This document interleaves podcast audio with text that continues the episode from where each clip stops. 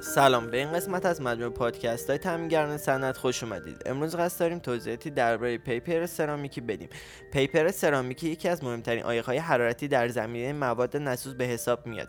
در بین مواد نسوز هیچ متریالی به اندازه پیپر سرامیکی نسوز قادر به تحمل و هدایت مناسب حرارتی نیستش. پیپر سرامیکی به طور بسیار گسترده در صنعت کورهسازی به طور گسترده مورد استفاده قرار می‌گیره. پیپر سرامیکی نسوز به کاغذ کوره و یا کاغذ سرامیکی نیز معروفه.